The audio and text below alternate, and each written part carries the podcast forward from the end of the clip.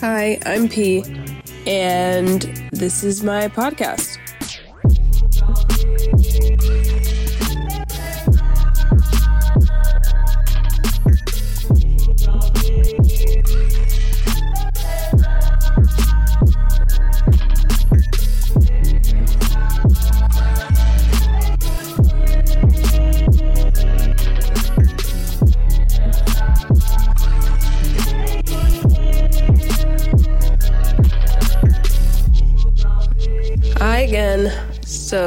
This is, I think, episode six. It seems like it's going to be very human designy. So, just a warning ahead of time. These questions all seem to have to do with human design. So, let's get started. The first question is I am a 3 5 emotional generator. I'm going to kind of paraphrase this and this generator had a reading with someone and they have a, quadru- a, quadruple split and based off of that reading they told they were told that it means that they might have like separate different authorities and you want me to kind of explain quadruple splits and the authority. So your authority is the authority that's listed on your chart. So let's say you're a splenic authority being, your authority is your spleen. However, when you are a even a triple split or a quadruple split, what that means is that you are experiencing three or four different little mini charts basically inside of your chart. And so when you have these mini beings inside of your being, you will take time to process information because it has to go through every little mini being in your chart. So let's say you're a triple split and you have a head and Ajna connection. That's one of the little mini beings. You have a splenic root center connection. That's another mini being. And then a heart and G center connection. That's another mini being. They have the information that enters you has to go through all of those segments to be able to fully process that information to make an, an informed decision. So it'll take you time to make decisions because for them to connect to each other, either a day will have to pass or a transit has to pass to turn a gate on in your chart that will connect one center to another, or you have to interact with people who have those centers defined so that the information can move through your body. But your authority is your authority. It's just that you won't always experience it every day. It's going to depend on the day or who you're talking to when you will be in touch with that authority. Hopefully that is clarifying. Next question What's the difference between an emotional manifester and other types of manifestors? So, I will just describe the emotional solar plexus in general because this applies to most emotional types. Now, the way that you are an emotional defined being is going to vary based off of what channel is causing you to be an emotional defined being. And if you are an emotional defined being, what that means is that you have a channel that is attached to your emotional solar plexus in human design. So, when you have an activated solar plexus, what that means is that you have consistent access to the ability to fully, viscerally connect with emotion. The way I describe it is that emotions are spiritual entities that belong to themselves without physical form. Emotional beings, when they interact with emotions, those spiritual entities are able to fully stretch out in the bodies of the emotional beings more so than that of a non emotional being. And they can do this for a longer period of time. It could take time for the emotion to fully wash over the fullness of you when you have a defined solar plexus. It actually takes up space in all of your chart when you're feeling something.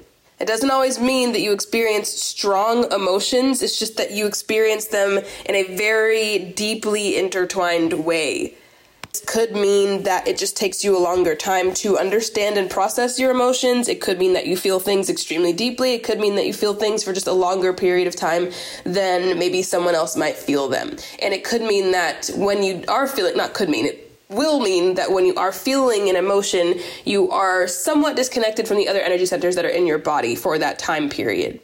So when you have an emotional authority, you want to allow the emotions to express, fill out, take up space, sit with you, whatever it is the emotions want to do with you, hang out there for however long they want to hang out, then they will move through like a wave to the body. Once that moving through happens, you experience clarity and then you're able to make decisions. And this is for all emotional type beings. This next one was a bunch of questions in one question, so I'm gonna separate them. The first one is if you have an open spleen, do you have intuition? And you do you're probably an intuitive being but it's going to be in a way that is different than splenic hits splenic hits are these instant knowings it's like sometimes even an audible whisper of what comes next it can be a form of pattern recognition. It's what I call super logic, and I call it super logic because it's like logic that works way faster than what your brain can process. But intuition can also show up in different parts of your chart, as for instance, some people might have a natural sense of knowing immediately, like in their chest, body knowing of the direction they're supposed to be heading in. Some people might have a very keen sense of emotional awareness, like they walk into a room and they can read other people's feelings in the room very easily, which is another type of what people would might call intuition. But these splenic, intuitive, almost like animalistic, instinctual hits, you're probably not getting them as often as someone who has a defined spleen on your own. However, when you are in contact with someone else who has a defined spleen, you are taking in some of their intuitive information, which often is associated with like fear and anxiety, and amplifying it. So there might be times where you feel kind of overwhelmed by the experience of having splenic intuitive hits the next question was basically how do you sleep on it or wait on it when you are an emotional authority and need to make an immediate decision?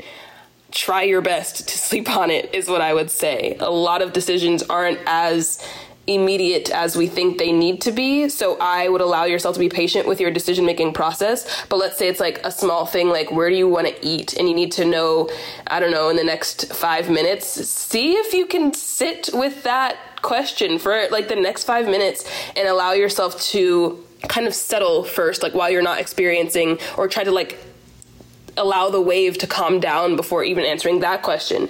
But at the end of the day, you're the one who makes the choices. So if you need to make an immediate decision and you have to, just go ahead, go ahead and do it if you gotta. Lastly, someone asked as a man gen, can you respond to ideas in your head? And what I do as a man gen, or even a generator, if I have an idea in my head, I will ask reality to show, to like give me something to respond to outside of my body, just so I can make sure that I'm actually having a body response. Because the mind does cause some disruption to the sacral response. And so moving out of the mind just isn't the best idea. Allow it to some, some sort of indication to show up in your outside world and then respond to that is what my personal recommendation is. Okay, so this next question was about the energy supply of generators and manifesting generators and is it really unlimited? And yes, it it's very powerful. Manifesting generators do need to take probably a bit more breaks than the generator does have to take when it comes to energy output. They tend to experience like highs and lows of energy throughout the day, but it's uh, it's it's energy that's burning through their body all, all day.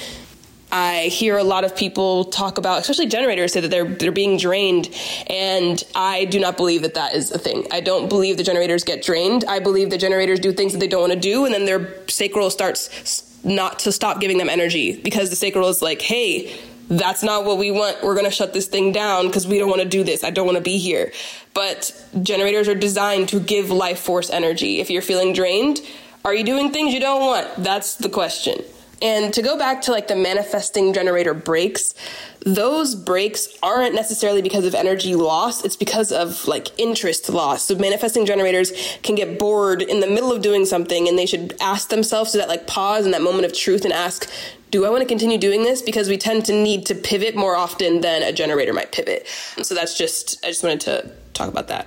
The next question is what are the implications of having an undefined center that has one or more active gates? The what happens with that is that you will not experience the energy of those gates unless that center is activated in your chart. That's what that means.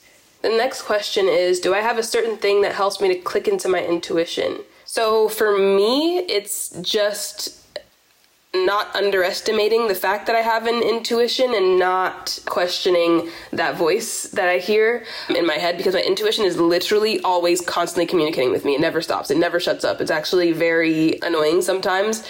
So I would say pay attention to the voice that you may hear, depending on your chart and like how you might even actually pick up intuitive pings. But don't disregard the fact that you have an inherent knowing somewhere inside of you. And they also asked, Do I have anything specific that helps to click in to connect to spirit? Helps me to click in or connect to spirit. And again, it's a constant thing. So you are spirit. You don't really have to do much to connect to spirit. You are like within spirit all the time. And so an awareness of that is very helpful. Um, I mean, the fact that spirit is literally always constantly trying to communicate with you all the time. There's something that is always attempting to get your attention. And yeah. I had another question about emotional authorities, but I believe I answered it with the previous question about emotional authorities, so I will go to the next one. What can be done about an open center with no active channels? Nothing. There's nothing to do. I just appreciate the fact that you came here to experience not having consistent energy in that place at times. And then other times you get to really absorb that energy and experience it in a very intense way and amplify what it means to have energy in that center. And during those times, you are learning about the energy in that center. The times where you're not experiencing it, honor the fact that other people are experiencing it and honor the fact that you are able to get away from that energy and experience differentiation. I just want to talk about this because people talk about their open and undefined centers as if there are flaws or as if like there's something wrong and it's like no you built the like you chose your chart and you chose to have some areas undefined so that you could experience what it's like to not have and have energy in those places. Yep, that's all I got to say. And now I got to say stuff about stuff. First thing, I now offer timeline jumping sessions, and it's basically you embodying a new version of yourself, and you do it with me via hypnosis and just the nature of my energy because I'm here to be a little bit of a, of a mutator. So, there's that. If you want to book a human design reading, that's done on my website too, just like the timeline jumping at pthefairy.com and click work with me. The link should be in the show notes. And then my Instagram is at P the Fairy. That's all. I love you. Bye.